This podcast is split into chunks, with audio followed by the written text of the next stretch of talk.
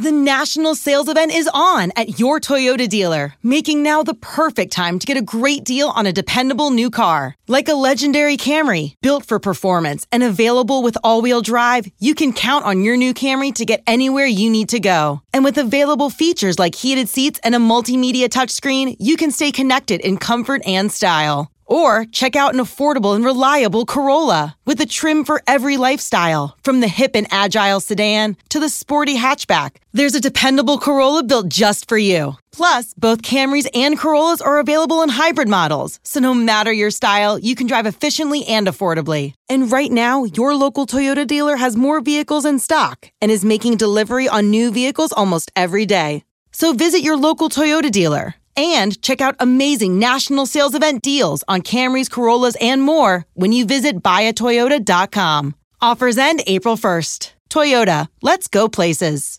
Celebrate and save at Ashley's Anniversary Sale. With Hot Buys, your choice of colors starting at just $3.99. Ashley Sleep mattresses starting at $2.50. Plus, receive a free adjustable base with select mattress purchases. And shop top mattress brands like Stearns & Foster, Tempur-Pedic, Purple, and Beautyrest Black with 60-month special financing only at Ashley. Subject to credit approval. No minimum purchase required. Minimum monthly payment, down payment, tax, and delivery may be required. See store for details.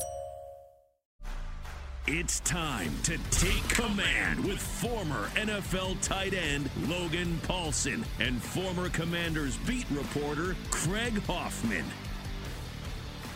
Take Command podcast from Odyssey Sports. I'm Craig Hoffman. That is Logan Paulson. And Logan, in a couple minutes, we have an incredible conversation with your former college teammate and one of the guys that Eric Bieniemy helped launch into a borderline Hall of Fame career. Yeah. Maurice Jones-Drew is going to join us from NFL Network in just a little bit. But first, kick around a couple things, and then we'll get to the chat with MJD. First, the staff movement, real quick. As we record this, it's about 2:30 p.m. on, what's today, Wednesday. So we know that Drew Terrell is going to leave. We know that Jim Hostler, the senior offensive assistant, is going to leave. We still are waiting to hear on Matt Scow. There's a report from Jeremy Fowler that Zampezi is probably going to stick around, but might not be at quarterbacks. What do you make generally of all the movement, especially Terrell, probably the brightest young coach on the staff, headed out to Arizona? Yeah, I mean, I think that's great for Terrell. I think that's what you want. I think a lot of people were very critical of the staff and saying there wasn't a lot of kind of young talent. And here's an example of a guy who's young and very talented. And I think there's maybe a little bit of like, why wasn't he promoted sooner, or why didn't they try to promote him internally or give him an opportunity to work with EB? But really happy for Terrell. I think the remainder of the staff movement is interesting. It'll be interesting to see what happens with Zampezi. I think they'll want to keep him around because by all accounts seems to have an outstanding relationship with Sam Howell. So want to see that some more. And then I think the big one is Matt Scow, like whether or not they kind of jive him and EB and whether the philosophies work, because as much as people kind of forget about the offensive line coach, he's really your fourth coordinator, your defensive coordinator, offensive coordinator, special teams, and then your O-line coach is usually paid and treated like a coordinator on the staff. So a very important position. Be interesting to see what happens with that over the next couple of days. In terms of timeline, how important is this to get done quickly? Because the combine is next week. Yeah. It's not, I don't think it's as important because I was listening to some, a former GM did an interview today with PFF and he was talking about how they kind of lay out their board, regardless of staff, so they're going to go through kind of multiple processes here. So Marty, and that team, the scouting department are going to kind of give everyone an evaluation, place them into buckets, regardless of position, blue being that top tier player and, top tier, regardless of position. So tackles, corners, running backs, who's ever in there, and then kind of work down. And then I think once the staff's in place, which will be, hopefully in the next couple of days, next week, maybe, they will start being able to give them, assists with free agents in terms of watching film and kind of completing their evaluation and also kind of finalizing their draft process of the prospect. So all that stuff kind of working together, not super critical now, but it will be very critical, that this gets done sooner rather than later. Yeah. I guess the thing with the combine is it's your first big interview opportunity. Yeah, it'd be nice if everyone's there. Yeah. And so, like, Senior Bowl, okay, fine. It's a very select group of prospects. It's better if you can have people in place, but it's not that big of a deal. And, you know, I didn't even care that Rivera wasn't there, frankly. That's fine. When you start to get to the combine is when, like, at this point, all your postseason stuff is done. It's time for the coaches to get involved in the process. And to have the coaches, it's not, because it's not just like looking at the tape, and that can be done whenever. Look at the tape. Does this guy fit what we want to do? But ultimately, especially for like a first-round pick, and they're probably looking O-line, so like deciding if Matt Scow is going to be the guy or not seems pretty important to prioritize. Like, these are, you only get like a certain amount of interviews at the combine. Yeah. Not that you can't bring those players in your draft visits or go see them at their pro days, and there are other ways around it. It's not the end of the world. And look, sometimes coaches and front offices don't want to telegraph what they're doing, and so they're like, yeah, we're going to play hard to get. We're never going to talk to a guy. We'll do our background research, and then we'll draft him, and he'll be stunned. And like, I don't think I would go with that process, but it happens. I guess. But I do feel like getting it in place for next week, it would be a huge coup, and like, I would be really pressing if I was Bieniemy and Rivera to get everything solidified. 100%. But I guess what I'm saying is that, like, it's not. It is significant. I'm not saying it's insignificant, because you want your O-line coach to have an interaction with some of the prospects in the draft. However, it's not the end of the world, I guess is what I'm saying. Like, they have enough kind of tiers in place already, you know, from an evaluation standpoint, that you can trust Ron's opinion, you can trust Marty's opinion, you can trust Bieniemy's opinion, because he's going to be there, no doubt about it, to interview some of these prospects. So, as long as those people are here, like, would it be awesome if there was, if the actual O-line coach was there? 100%. But what I'm saying is, it's not the end of the world if they don't have that guy. Would it be nice? Absolutely. But I think they have enough, again, like I said, evaluation structures in place at this moment that they can survive him not being there and still come out with some good evaluations. All right, last thing real quick before we get to the conversation with MJD. Taylor Lewan released today by the Titans, or will be released by the Titans, depending on when you hear this and when the processing goes through. Charles Leno's there at left tackle. He's fine. Not someone you couldn't upgrade over, but you can do a whole lot worse than Leno. His numbers, not terrible. But Lewan has certainly been at a higher level throughout his career, albeit the last couple of years, not so much because of injury. Would you be kicking the tires on Taylor Lewan, and what kind of price tag would it take to do that? I would 1,000% be kicking the tires on Taylor Lewan. I think he's an excellent football player. Obviously, the injury history is tough to deal with, but he's one of the best athletes at the position in all of football. Obviously, struggled a little bit last year with some drop back passing, pass protection type situations. But I think I would definitely kind of see what he wants, see what he's looking for, because you never know the situation's right for you. Because I think I would guess he's probably looking for like that $15 to $16 million a year range. That's just a total guess. I haven't looked up anything on it. You know, I just found out he was going to get released right this second. But I do think that there's value there. Let's say it's at 10 or 9.5. You could get him for by some miracle, right? The market's not what he thought or what he thinks.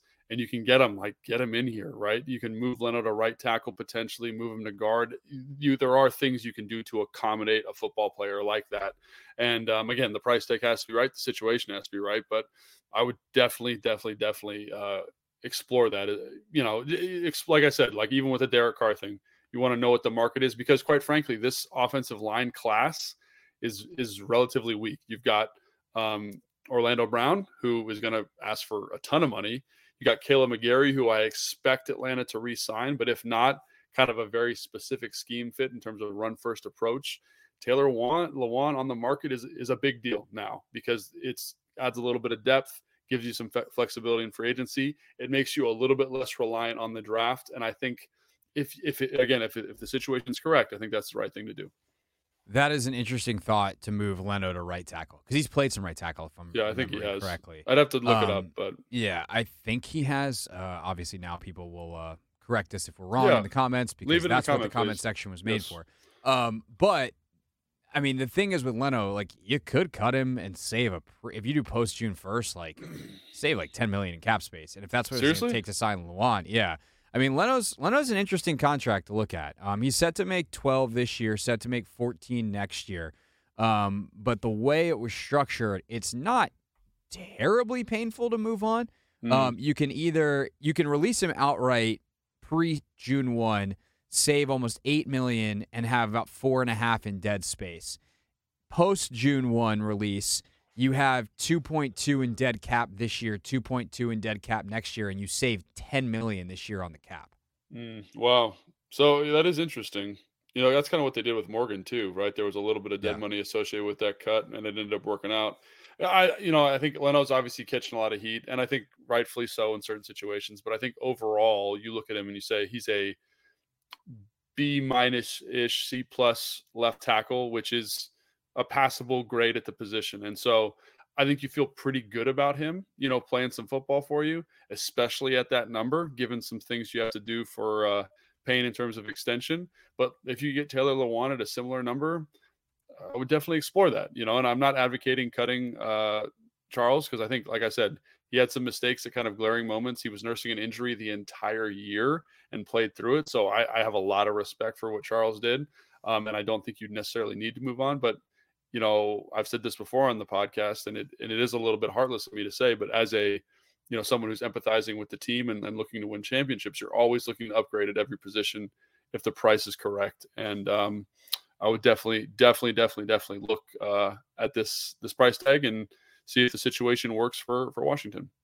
I also now have pulled up his Pro Football Reference. He's listed as tackle his first year in Chicago, so he might have played a little right tackle as a rookie, but has played predominantly left tackle. Which is always a tough switch, you know, like you saw how teams about batting righty versus batting lefty.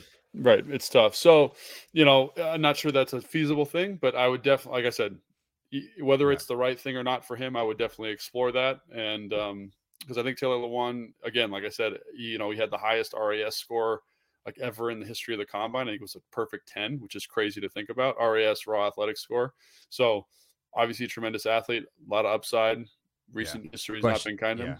You know, question is that what is he coming off the injuries? Sure. And that's you know, Leno's I think a little bit older than Lewan, but Leno's been healthy, relatively speaking, compared to the season ender that Lewan had. All right.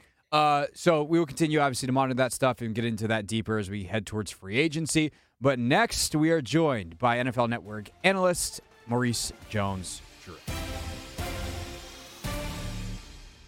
Imagine the softest sheets you've ever felt. Now imagine them getting even softer over time. I'm here to tell you about Boll & Branch sheets. In a recent customer survey, 96% replied that Boll & Branch sheets get softer with every wash. They're made from the rarest organic cotton and designed to get even softer over time. Try their sheets with a 30-night guarantee plus 15% off your first order with code Odyssey. So head to BOLLandBranch.com today. Exclusions apply. See site for details. Let Tend Dental make your dream smile a reality. We offer a variety of top-rated treatments, including Invisalign aligners. And for a limited time, Tend is offering $750 off orthodontic treatments. Offer valid through January 31st, so don't wait. Visit hellotend.com/sale. That's hellotend.com/sale. And book your free consult today. Joining us now on Take Command, he is an analyst for the NFL Network, played 9 years in the NFL, and before that, he played at a very small football school called UCLA. Did I get the letters right there? That is correct, yeah. Okay, we was a teammate of Logan Paulson, it says here. Paulson. That is true, yep. It's Maurice Jones-Drew. MJD, welcome to the podcast. Oh, thank you, man. Listen, I really have to say this. The only reason I did it is because I saw Logan's name was on there. So that's fine. I just make sure I do the best I can for my guy, man. Because people don't understand what it was like at UCLA. It was kind of before all the rules and all that, so many hours and all that stuff. And we put in a lot of work there, and very excited to see Logan's career, how it ended up and how it went. And now you're on the media side. So welcome to the dark side. Yeah, I mean, I followed you. I thought, man, that Maurice has it figured out. I'm just give it a nice little follow there. So you paved the way, man. Let me tell you. I appreciate for once, that. You know, Maurice paved the way for you as opposed to the other way. Exactly. That's true. Now, of course, there was another pretty relevant person who was with you guys at UCLA, and that is Eric Bieniemy. So I want to start talking a little bit about EB and what we think it'll look like here with him as the OC, and then we can circle back to some UCLA story time.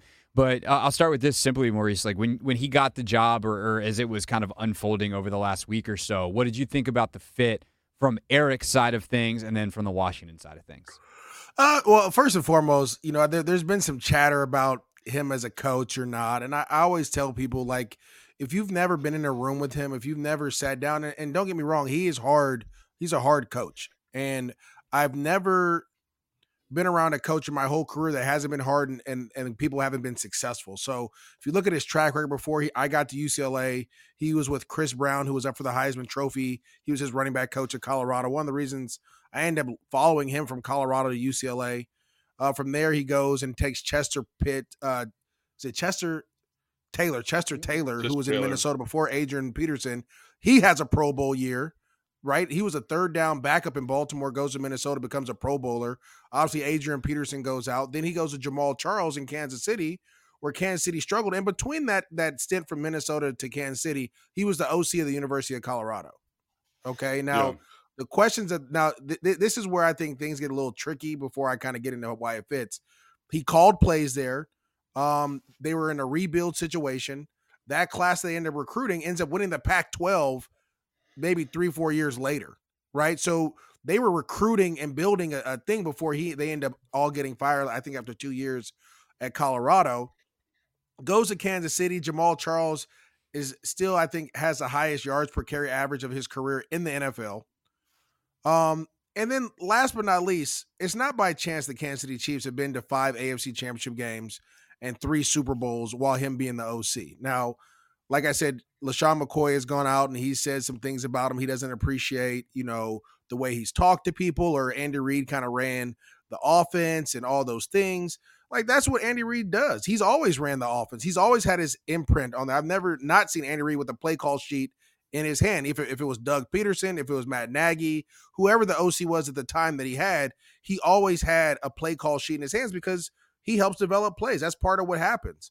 I think it was important for him to kind of branch away and show that he can obviously call plays by himself.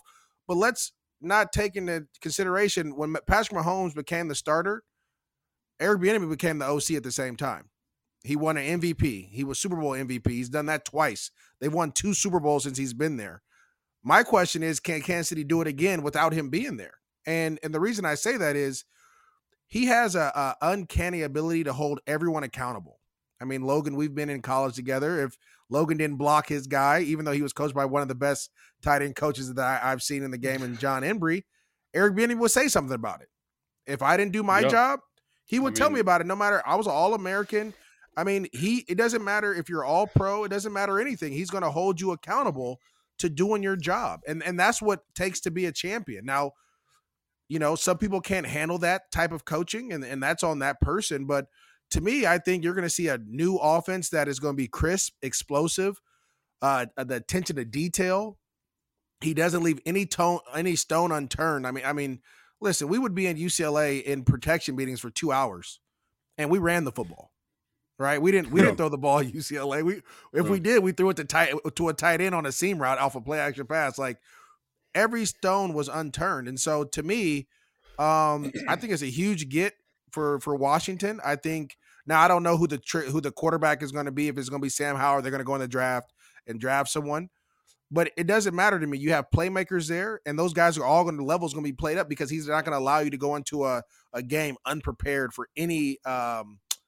Situation that the defense gives you. So I think it's a great fit. I think it's a great fit for him to kind of run this show. I think it's a great fit for Washington, kind of get some new blood in there and a different attitude.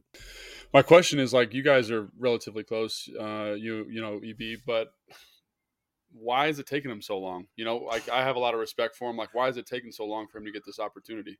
And this opportunity, which is kind of, you know, not a perfect opportunity, I guess. I think, there's multiple reasons, right? Like, some people believe, like why hasn't he gotten a head coach? I can't answer that question. Obviously, I've talked to multiple owners about this, including Jacksonville, who hired Doug Peterson.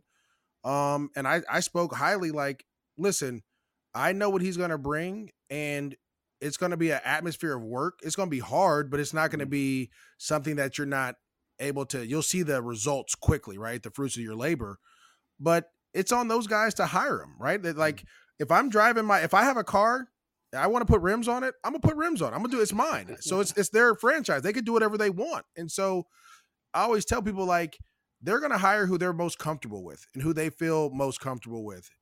Are they right all the time? Obviously not, because every year there's six or seven coaches that get fired. Some coaches off of 1 year, as we saw this year in Denver. So I can't really tell you why the opportunity to be a head coach hasn't been there. But for an OC, it's not a lot of running back coaches get that opportunity, right? They always give them to quarterbacks, or even some tight end coaches are now starting to get those opportunities. But I always tell people,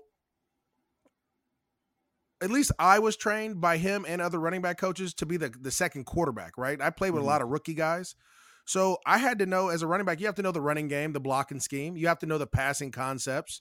Especially if you're an Alvin Kamara, Christian McCaffrey type, a Dalvin Cook type, where you're lined up at wide receiver. So you have to have that knowledge, and that coach has to be able to help you, obviously, as you go on. If you watch Jamaal Charles' career, you saw him put him out of the – they got him out of the backfield a ton. A lot of that was EB, you know, thinking outside the box. So I'm excited. I think more than anything, this is an exciting opportunity for him to be able to – you have Jack Del Rio and Ron Rivera, who are all defensive coaches. Right, like, that is the brain trust in Washington is defensive coach, right? Defensive minded. So you literally get to run everything. What I'm excited about is, you know, Terry McLaurin, your two running backs in Gibson and Robinson. My guy from Ohio State, his name is slipping me right now. Curtis Samuel, right? Logan Thomas, if he's healthy and comes back, right? Like, you have playmakers out there. You got to fix the offensive line a little bit, but you have the ability to be able to be explosive. I expect him to use Curtis Samuel the same way they use Tyreek Hill, right? Finding ways to get them going. And so I'm excited to see what his offense looks like without, you know, that umbrella of Andy Reid on top of it. How do you think it will be different? Like, obviously he's going to take a lot from Reid, which is a good thing because Andy Reid's pretty freaking smart. But what do you think are some things that maybe he does a little bit differently, or some of the core principles of his offense that if you're just a fan watching on Sundays, or if you have a more highly elevated understanding of the game and you're breaking it down, that you will see in an Eric Bieniemy offense that is truly EBs as opposed to the kind of collaborative nature of what he's been running in Kansas City? I hope they bring the fullback back, to be honest with you. Like, that, to me, everyone's in this 11 spread, all this stuff. Like, yeah, you bring a fullback back and you start beating people up. All of a sudden, the passing game becomes simple because now they have to load the box. You make it simple for any quarterback that comes in. I thought Brian Robinson did a great job of running downhill. Antonio Gibson, you can move him around. You have two. Then you have okay, it slipped my mind again. You're going to have to edit this. The smaller running back, I was with him. I've been doing DJ McKissic. No, or not J.D. McKissic or Jared Patterson. Jared Patterson. I trained Jared Patterson. Well, I trained with him in Miami. We have the same agent. So you have, even with McKissic, you have another receiver, a former receiver. Like, you have players that you can utilize. But I think going downhill and really setting the tone of games, if you look at some of the teams that were more physical, like the Niners, for example. The Niners played with their third and fourth string quarterback and still were just wearing teams out because they were a physical team. And it's hard for teams to account for when everyone's in 11 and four receivers and whatever it may be. And so I think you'll see Logan Thomas line up a little bit wider than, you know, what you've seen just because of the Travis Kelce element there. But to me, I think you're going to see a more physical. And I know Scott Turner is a good friend of mine as well. He was more of a shotgun physical run, right? Shotgun runs. I think you're going to see more outside zone, inside zone, maybe some ISO in there, which sets up your play action pass and still the ability to spread teams out and attack them with bubble screens and slip screens and down the field shots.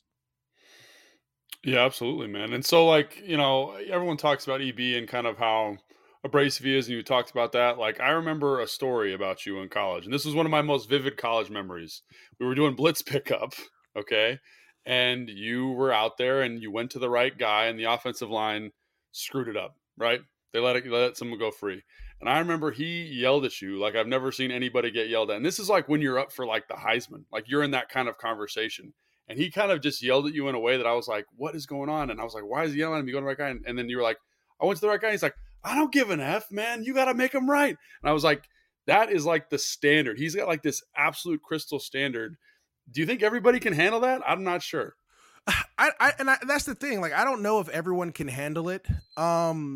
But he's going to push you to your limits, right? He's not going to allow you to get complacent. I mean, I could tell you, so the year before you got there, we played at Washington, right? Uh-huh. And I broke the Pac-12 record and almost set the NCAA record for yards in a game. In a game, yeah. 326 yards in a game. And when we came back to the meeting, he was like, oh, this is going to be a quick meeting, short, like nothing easy, you know, light. I was like, oh, cool. We're going to see all my good plays. No. He showed every run play that I missed the hole where I could have rushed for 500 yards because the expectation is to be perfect, right? And if you're striving to be perfect, being great is nothing.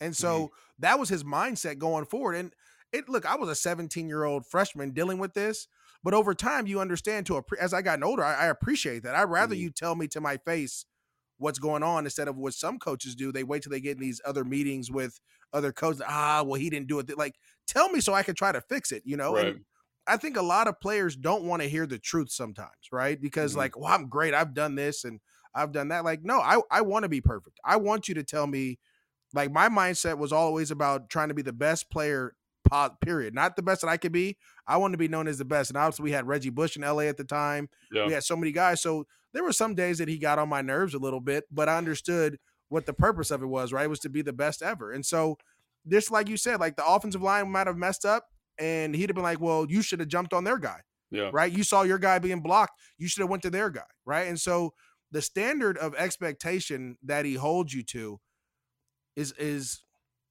some people may say unreasonable, you know, but you know, no, I get you. I got you. Like, again, like I always tell people, everyone that played in that backfield with me at UCLA or was coached by Bieniemy maximized their career, right? Michael Petrie was our fullback. He's a running back coach for the Falcons right now.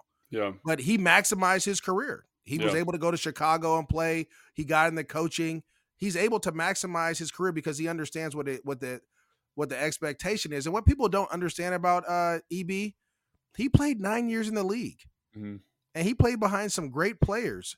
And he had to fight and claw every day to try to be a starter for the Chargers or the Bengals. He had to play special teams. He had to do all the things that we had to do. And he understood what it took to get to be the best of the best, right? And so that's how he coaches. And again, that's why you see production.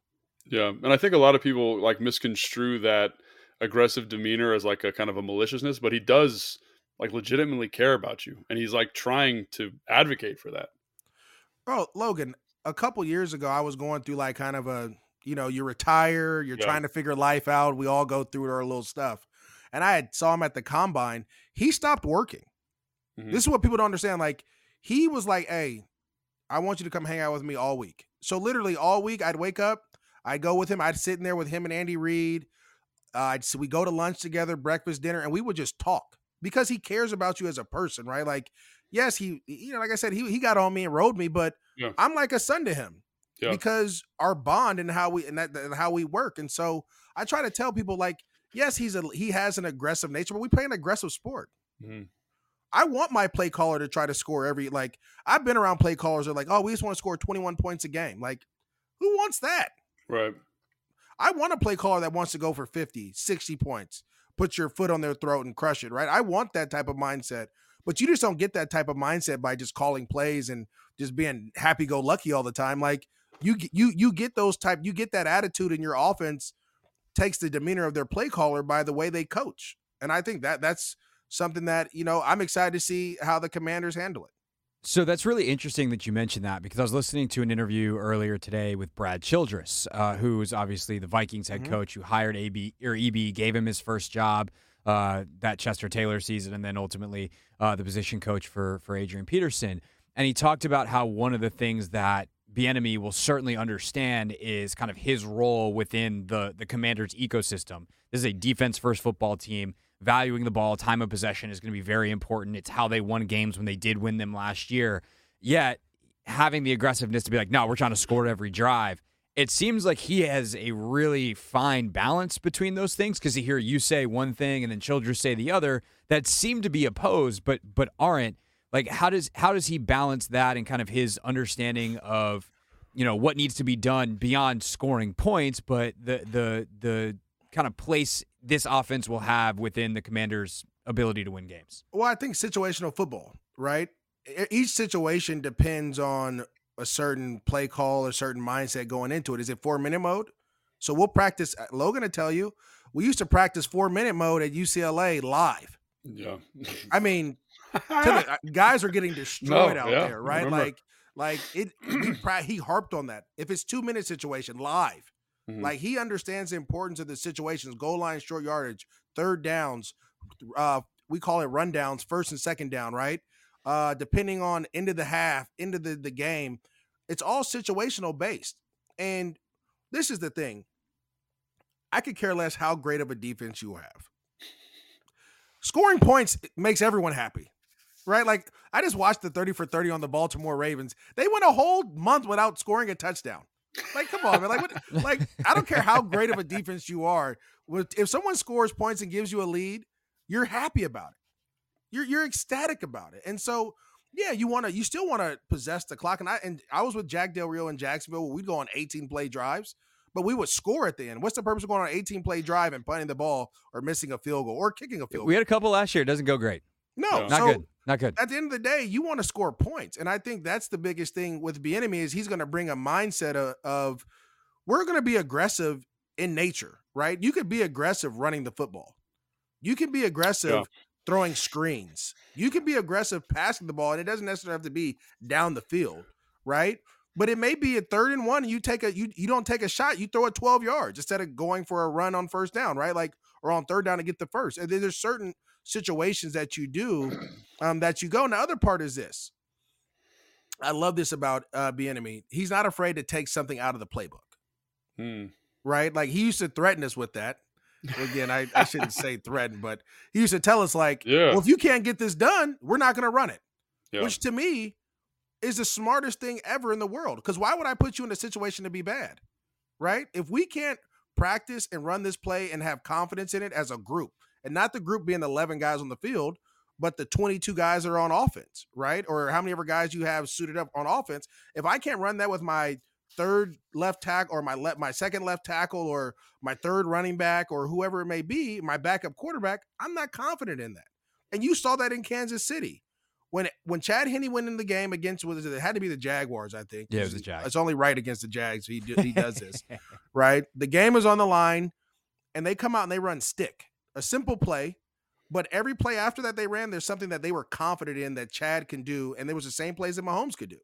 And so to me, I've been with teams and I've seen plays and I've talked to players where offensive coordinators have 1,000 plays in their play sheet and call 60 of them in a game. Yeah. Does that make sense? I'd rather go in there with 30 plays and call those plays 3 and 4 times in a row to get to 60. Right. And so I think it's important that is, even though as a 17-year-old, I called it a threat, but it wasn't a threat. It was like, if we can't do it, if I can't trust that you can do it, I'm not going to put you in that situation to not be successful.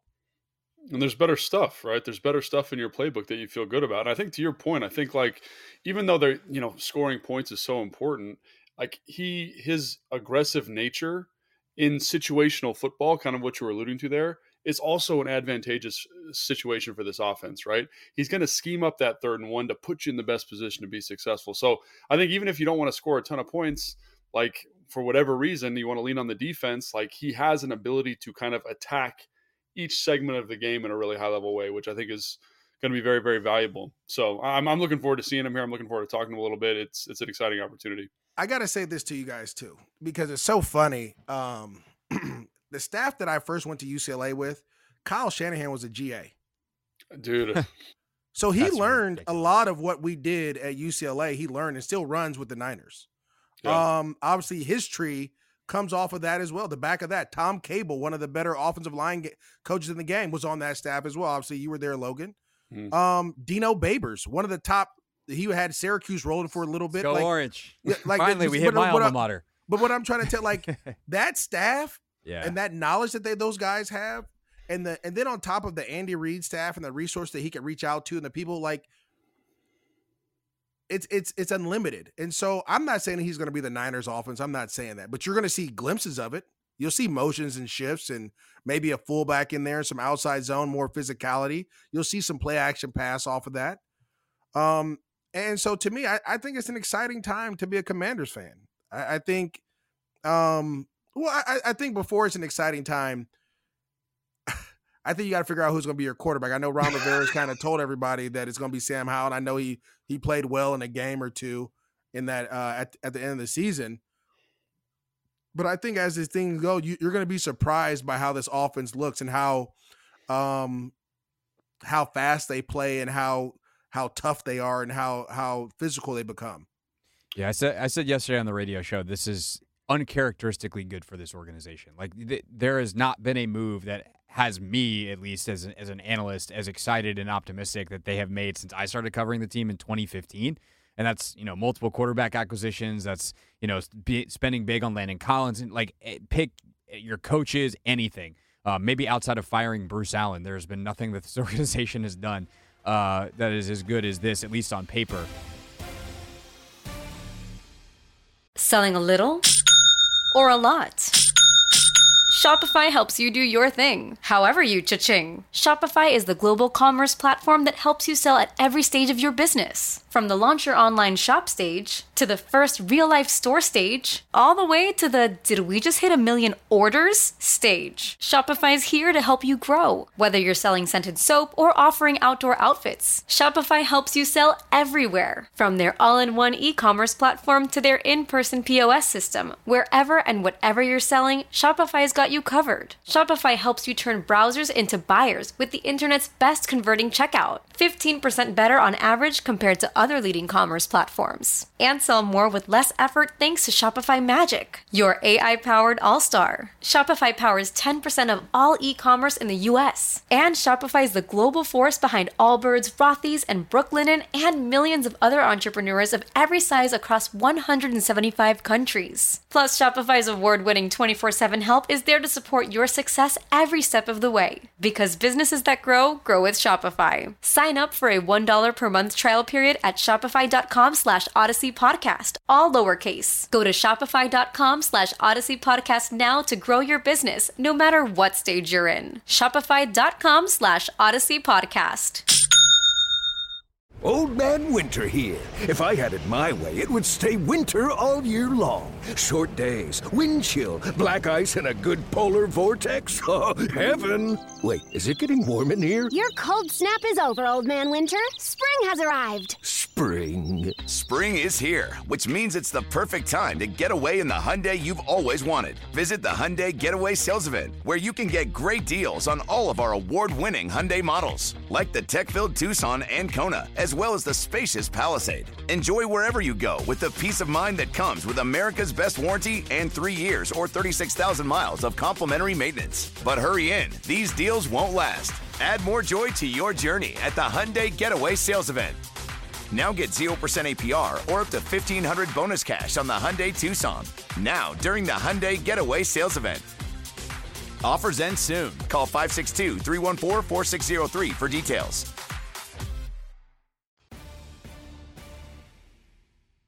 I do want to circle back. This will be the last Commanders question, and I want to get an MJD story out of Logan and a Logan story out of MJD to wrap the show.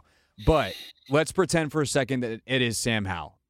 That's our best guess right now for who's going to be QB1.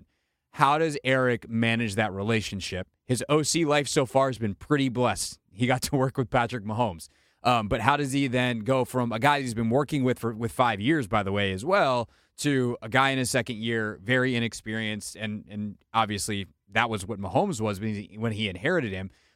But how does he make that shift back and do it with Sam Howell, who is definitively not Patrick Mahomes? Well, I'll say that I think when you talk about Patrick Mahomes, let's remember he kind of was out there as a gunslinger at first, right? Like he was just throwing the ball, and from my understanding, there was a lot of corrections throughout the week of look, you can't do this, you can't do that, whatever it may be.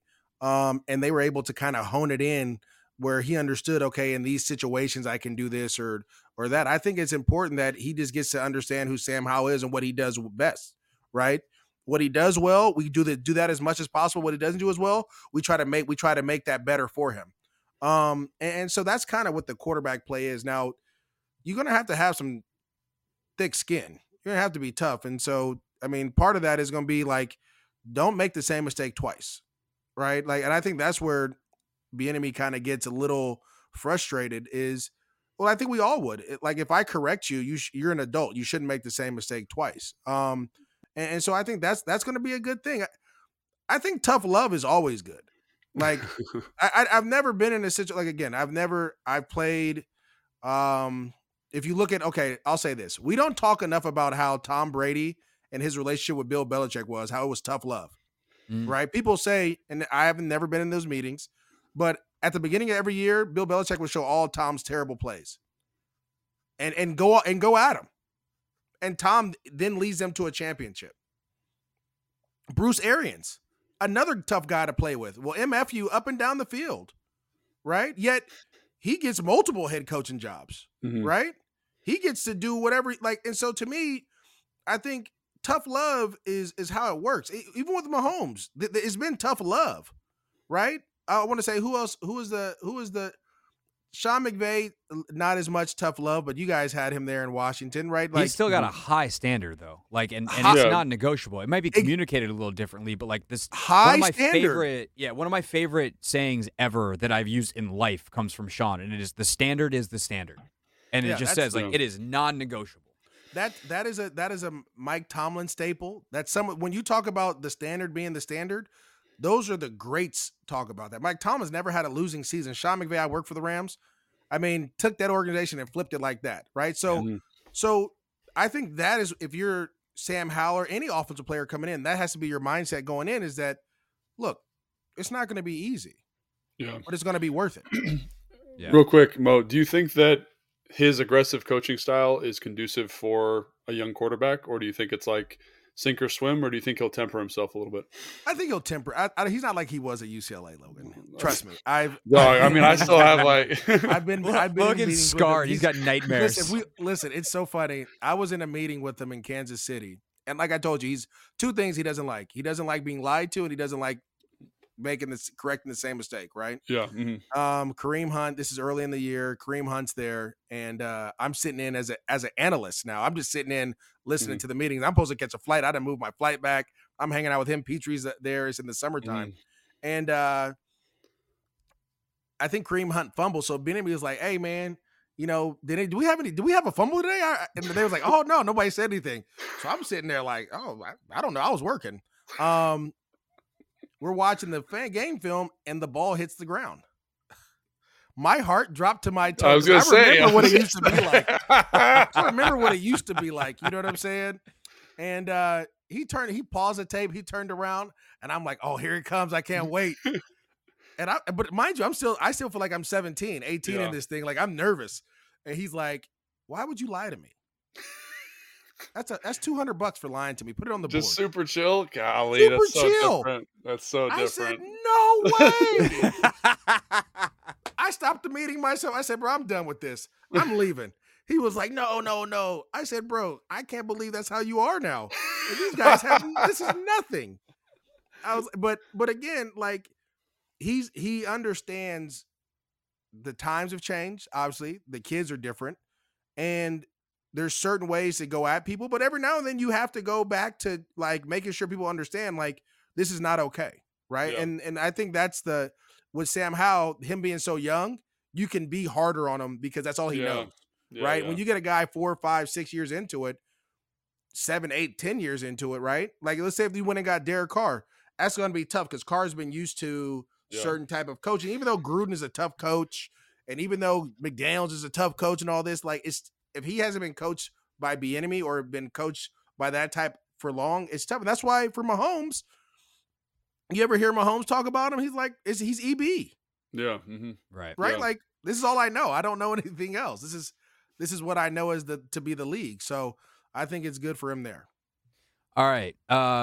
Logan, you get to go first. It can be a football story. It can be a whatever you want. your favorite Maurice? Like if someone's like, hey, you played with Maurice Jones-Drew at UCLA. What was he like? What's the story Well, first off, if someone asked me that, I say Maurice was the most generous, kind person when it came to giving other people on the team credit. Like he was legitimately up for the Heisman, one of the most productive players in UCLA history.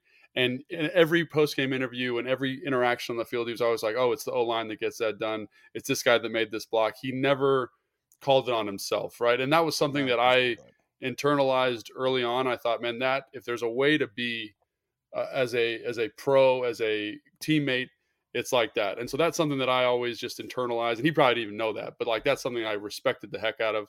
Also, two stories. One is Maurice had to get his pants personally fitted for his legs because his thighs are so big. And the other thing was, I remember it was my freshman year. We were playing, I think it was Oregon State. And I was on the sideline. I'm getting ready to go out for punt. It's like 3rd and short. And Maurice runs like an ISO like he's talking about. And he runs in the hole. And it is the loudest hit I have ever heard in my entire life. And his helmet, I thought his helmet popped off. And I was like, oh my gosh, like that's a crazy hit. It was a first down, whatever. And then he comes to the sideline after. I was like, oh, he must have got concussed. He must be dinged up. And he had freaking split the helmet right down the center of the seam. Oh my God. And then I remember him talking on the sideline to the trainer, and he was like, oh, yeah. And the trainer was like, oh, man, Maurice, you did it again? And I was like, what?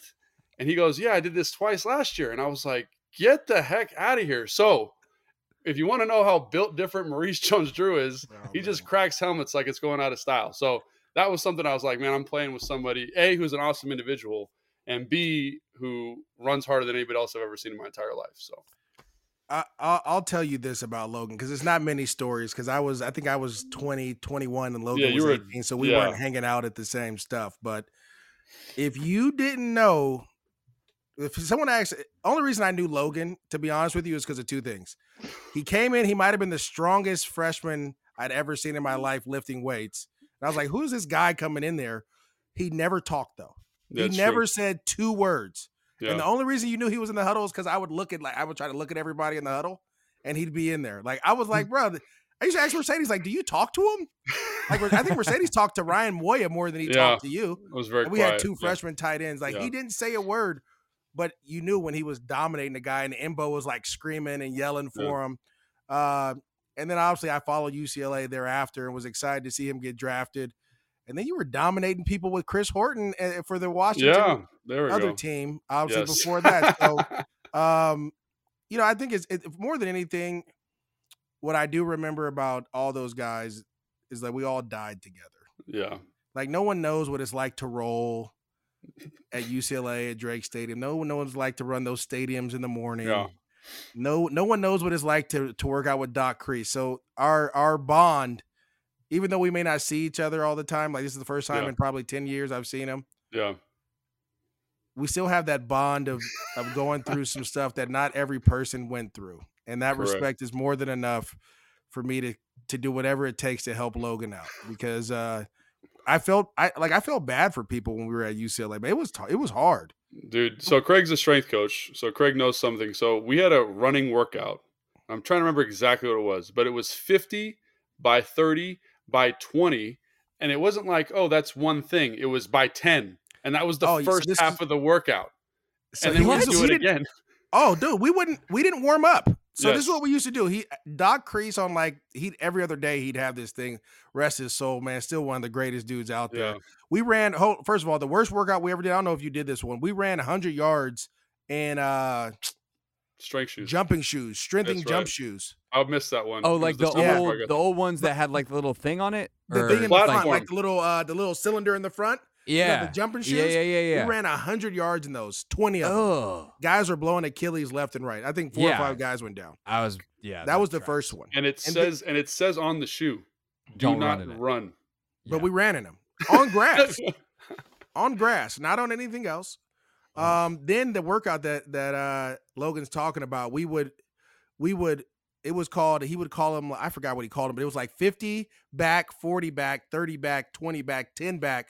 You had to do that 10 times. That was and one, then, though. So that was the one. That was part. That was the first part. And then you'd be like, all right, now we're done with phase one. Phase two is 20 by 15 by 5 for 20. And I was just like, this is so – and you don't know any different, but people are falling out, people are throwing up, and you're just out there just trucking away. So when Mo says like these workouts were crazy, like they were crazy. I remember we had a full sheet of lifting, like compound lifts, and the auxiliary sheet would have been its workout in its own right. So you'd be in there for 4 hours lifting weights, and I had to go to class for 2 hours, come back, and I do the other half of the workout. And they were like, make sure you finish. You had to sign a sheet in. It was, I probably honestly nuts. Benefited you. You didn't need to do 4 hours straight. Class, no, but yeah, nice it ended up helping me out. But it was Doc did some, I remember doing stadiums. We had to do like 50 up in Drake, you know what I mean? Up and down 50 times, which is a huge stadium. And dude, it was just like, that was what we did. Okay. So my freshman year, which again, like I said, I'm so happy you weren't there. My freshman year after spring break, we ran 130s.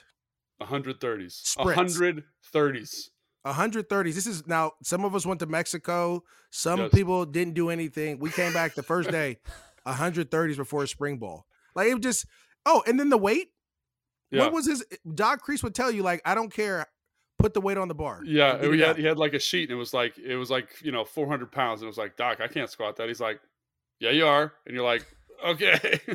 So all your buddies would be around the weight. Like, come on, man. Like, It was insane, man. And so, like I said, there's probably about 100 dudes. We're in a chat too, which is awesome. Yeah. There's probably about 120 guys that, you know, if they ever needed anything from me because we went through that, I'd be like, look, I'll figure it out for you, because, and then the best part about it too, most guys would complain. Most guys did complain. And like I told you, Logan never said a word. I didn't even know Logan could talk at one point. Like I was just like, who is this dude? Correct. And I was also like, I just didn't want to get in trouble. Like that was like my whole thing. Cause like that was like when hazing was still a thing. And like Khalil, you remember Khalil Bell? I'm sure you still talk. Oh my God, Khalil Bell. He would shut up. Brother. Oh my God. And everyone would pick on him all the time, and he'd get in trouble, and they'd tie his clothes up and put it in the laundry. And I was like, I just don't want to be that guy. So if no one knows I'm here, I'm not going to get picked on. Dude, listen, I don't think anyone, I would have never let anyone haze you or anything like that, because you didn't do anything. Yeah, like we had like a quarterback, Osar, who like he just did the craziest stuff. Like this, so this is what I'm trying to tell you. Logan never said anything. He was invisible majority of the time, right? He sat in the middle. It served him well. But we had some guys that would just say and do stuff, and you'd be like, bro, you know what's going to happen. Like, why are you bothering these guys? And then people would come to me like, why are you letting this happen? I'm like, listen, I can only tell these dudes one or two things, right? Like some of these guys were gangsters, right? So I'm like, hey, I'm trying to make it up out of here too. It was from Crenshaw, Compton. There's some guys there we had some rough dudes. So it was just like, Smart by you. I was the opposite. I was like Khalil Bell. I just fought every day my freshman year. Like every day we got into a fight. Well, that's why you and EB got along. You know, like EB, I feel like gravitates towards that type of personality. You know what I'm saying? Like that kind of loud guy, because it's like they can be loud together, they can fight, and it just works out. You know what I mean? And you're friends. You can be friends at the end of the day. Like it's like, oh, we fought. It's okay. Yeah. Like we'll go back, and it's weird, but I am excited. I guess to bring it back full circle, I'm excited to see what kind of mindset this offense takes on. Yeah, right. I know Scott Turner. He's not as what's the word? It's not aggressive, because he has aggressive play calling, but he's not as like demonstrative. Like he's not as loud. Right. He's kind of like to himself too. He'll be cool. He'll talk. But it seems like very different teachers. Now that's the one thing Bieniemy is, and I didn't harp on that. He is a teacher. He's probably one of the best teachers I've ever been around in my life. To this day, that's why I could coach now, is because football is so simple to me. Mm-hmm. Kyle Shanahan and Eric Bieniemy are the two best teachers I've ever been around. A guy coming from a triple veer option in high school to learn the West Coast offense was not easy. Yeah, but within a month, I was able to know every position, what everyone did. So. Expect this. Oh, that's the other thing too. Expect to see everyone playing every position. Mm-hmm. Yeah. You know, very, very similar to what the Jags did with Christian Kirk and some of those other guys. You'll see a lot of that as well. So very excited for that for sure. Maurice, this was awesome. Dude, thanks, really great to have you. Would love to have you back in the future. And yeah, please. We'll, hopefully things go well. So when I come back, I can say I told you so. Yeah. Right? No, so knock on wood. And we'll all be in Indy next week, so if we want to get together and say hello and not run any sprints or lift any weights or anything. I'll be in Indy on Monday, so if you're out there, just you have my number? I don't have your number. I'll get it after. Yeah, it's in the group chat, Logan. It's in the group chat. I'll get it from there. There you go. It's the only 904 number in the group chat. Okay, I got it. Nailed it. All right, Maurice Jones-Drew, everybody, with us on Take Command.